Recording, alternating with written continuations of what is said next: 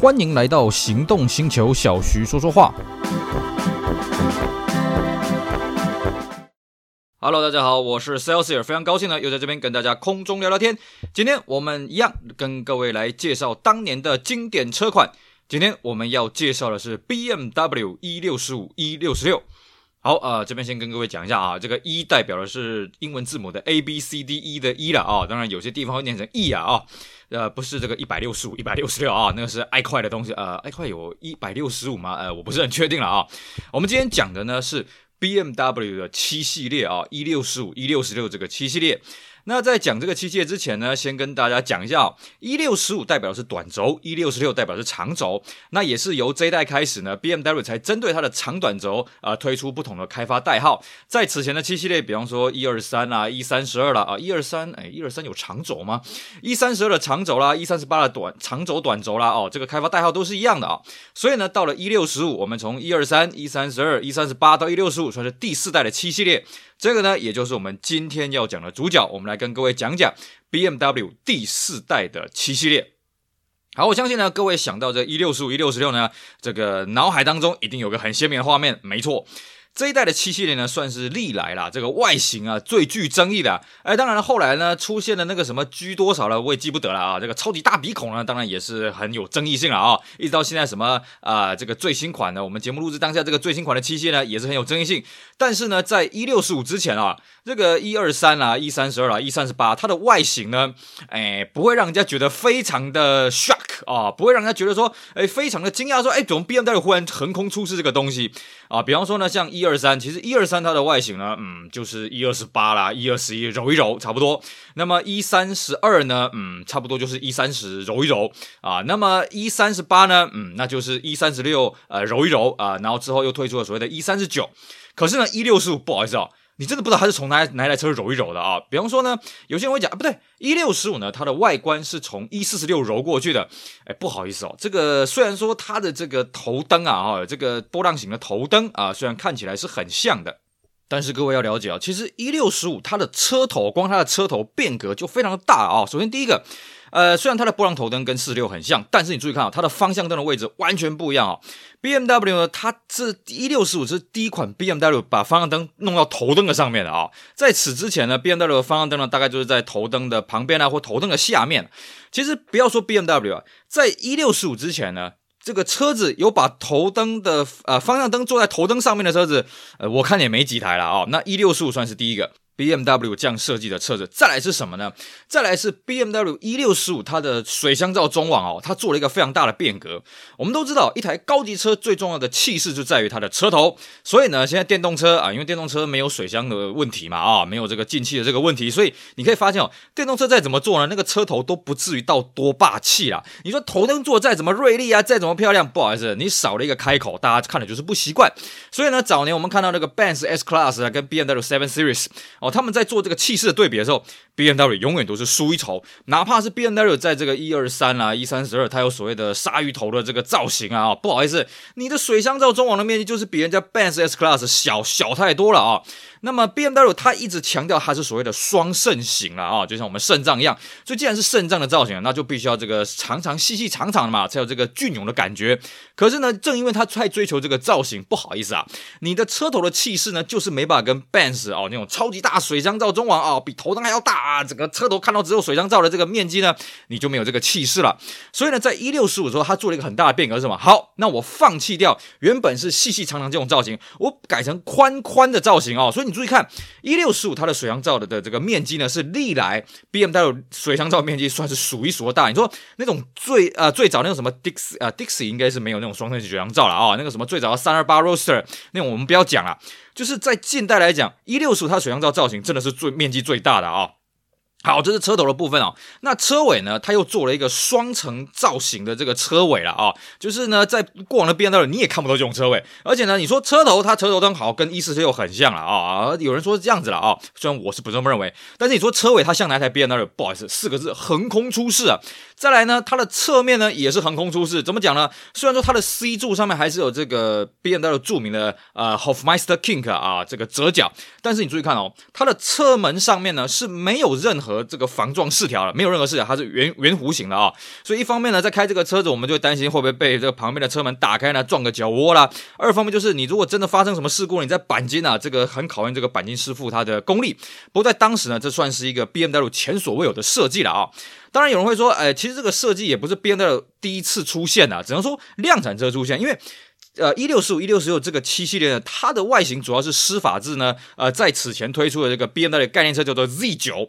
那其实 Z 九这个概念车也蛮好玩的。它真正落实下来，它的整个外形设计呢，也不是 BMW 七系列，是什么？是六系列，一六二三、一六二四的六系列。但是呢，基本上我们从这个一六十五推出来七系列之后，再看那个六系列，基本上六系列就很像七系列的这个小小改款改过去了啊、哦。所以呢，在 Z 九当时推出来的时候，其实已经引发很多的议论，大家想说，哇，BMW 就发疯了，搞这种外形出来，就没想到真的七系列哦，这个所谓的一六十五、一六十六，哎，真的就长这个样子。所以当时它在这个啊一九九八年原型车完成的时候呢，也推出这个 Z 九。那么两千零一年六月二十五号，他公布了他的定妆照的时候，大家真是议论纷纷啊！而且呢，这个有个时代的眼泪可以跟大家讲一下哦。BMW 在公布这一六十五的定妆照呢，是怎么公布的呢？一般都是发资料给这个媒体嘛，或在车展上面发布嘛，对不对？不好意思，一六十五呢，它的定妆照是在网站上面公布的。各位觉得说网站上公布什么了不起啊？那是现在啊，各位。二零零一年六月二十五号，那时候网络还不是很发达，呃，各位不知道还有没有用过所谓的拨接上网啊？这个这个，你上网上到一半，忽然有电话打进来，叮啊，跳掉了啊！你这个下载这个这个某些动作片，呃，下载到一半，叮，从来，不像我们现在手机就可以上网啦，或者是你上网下载东西下载到一半，真的网络结束了，呃，不小心跳掉了，你还可以续传，以前没有那种东西啊，所以呢，BMW 当时他在网站上面推出他的定妆照呢，哎，也是一个很新鲜的尝试啊。好了，推出了金光照之后呢，大家讨论议论纷纷啊。但是毕竟只是照片嘛，对不对？它真正发表呢，就是实车面试的时候呢，是在这个二零零一年九月的法兰克福车展发表了啊。那发表之后，果然又是让大家议论纷纷啊。尤其是什么？尤其是你看到这个车子的时候，你就会发现这个车真的是很大哦。这个也是很好玩。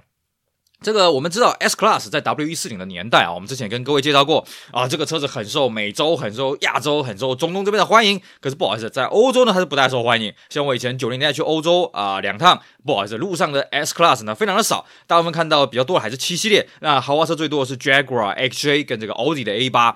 因为呢，呃，这个 S Class W140 被他们批评为汽油怪兽，所以呢，W140 呢在推出没多久就立刻进行了第一次小改啊，这在 Benz 来讲算是史无前例的。那么 BMW 呢？哎，这个时候就算是捡了个便宜，是什么呢？因为呢 W 四零被人家批评太臃肿，所以我们看到 W 二二零啊，一九九八年的 W 二二零啊，它做了一个。相对运动化、相对这个轻量化的一个外形了啊、哦，所以说它的车子变得很动感，然后呢车身也缩小了。嘿，BMW 这时候就想到，哈、啊，你不要东西我捡，你把车子变得更加的这个动感，更加的纤细，我就把车子变得更加的臃肿，更加的气派。所以呢，BMW 在发表这个一六十五七系的时候，大家觉得说，嗯，这不是以前 S Class 该做的调调嘛？啊、哦，因为它的车身尺寸都比 W220 大啊、哦，那内装的空间当然就更大啊、哦。那么当然了啊、哦，它外形除了我们刚刚讲这些经验的内容了之外呢，呃，它还有一些。细节上的巧思，比方说它采取了隐藏式的排气管啦，它车顶的天线沿用至 M 三啦，然后它的第三刹车灯可以随你的刹车力道变得更亮，然后它车门把手呢改成外拉了，而且它也是一样配备有吸门这个装置。更重要的是什么呢？它标榜它的车门啊，在任何的角度都可以固定住。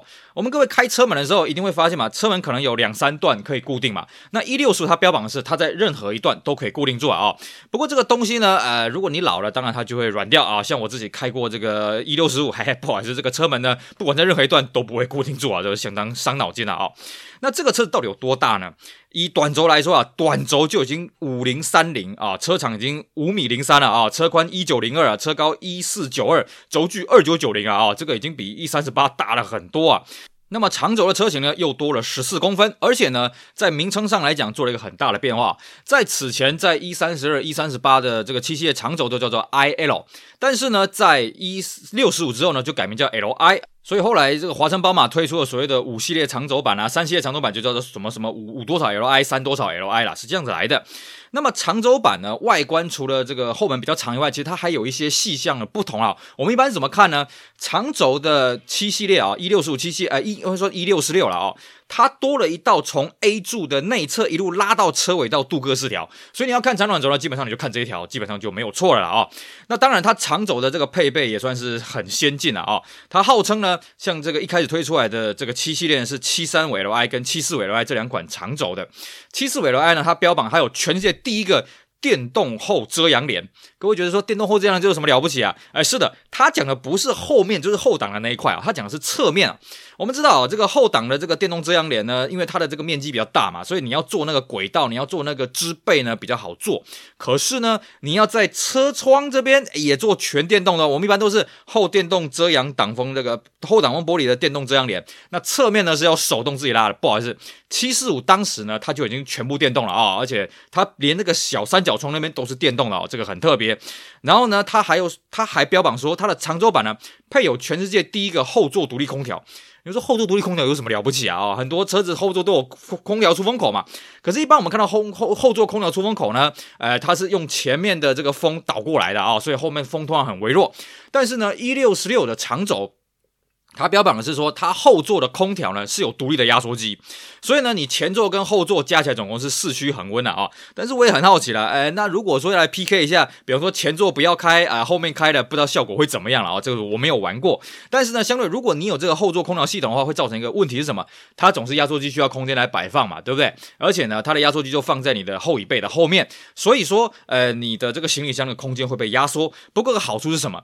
如果你选配了这个后座空调的话呢，哎，它它还会可以加一个就后座的冰箱，那这后座冰箱在哪里呢？在这个中央扶手的后面啊，就是跟我们一般是跟行李的那种连通道。当然，呃，这个车有冰箱就没有所谓的连通道的问题了。而且这个冰箱是真的会冰哦，啊，它真的是有一个这个制冷的开关在那边，而且呢，它不受这个空调启动与否的影响，它是独立运作的。甚至它标榜呢，在熄火之后十五分钟呢，还是可以保持它这个温度在里面了啊。再来呢，长轴版的后座还有一个很特别的设计是，它如果后座也感应到有活人坐进去的时候，它会自动把头枕给升起来。虽然我也搞不太清楚这个东西是干嘛啦，但是一开始我们坐到这后座之后，觉得，哎，好像这个车子在跟你打招呼，蛮有意思的啊。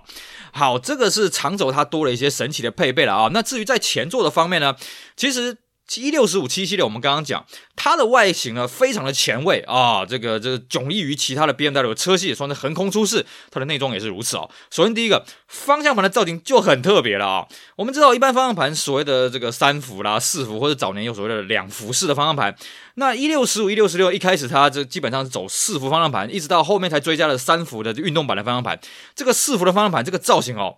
就算我们现在去看，也是觉得很前卫，而且呢，它整个中控台搭配上去呢，哎，真的是蛮协调了。中控台也非常前卫啊，走的又是这种悬浮的造型。最重要是什么呢？它导入了所谓的 iDrive 啊，iDrive 这个东西呢，是我们现在汽车基本上的一个行头啦，就是所谓的多功能的这个触呃这个按键啊，多功能的选单这些东西。但是呢，它的始祖就是所谓的 BMW 的 iDrive。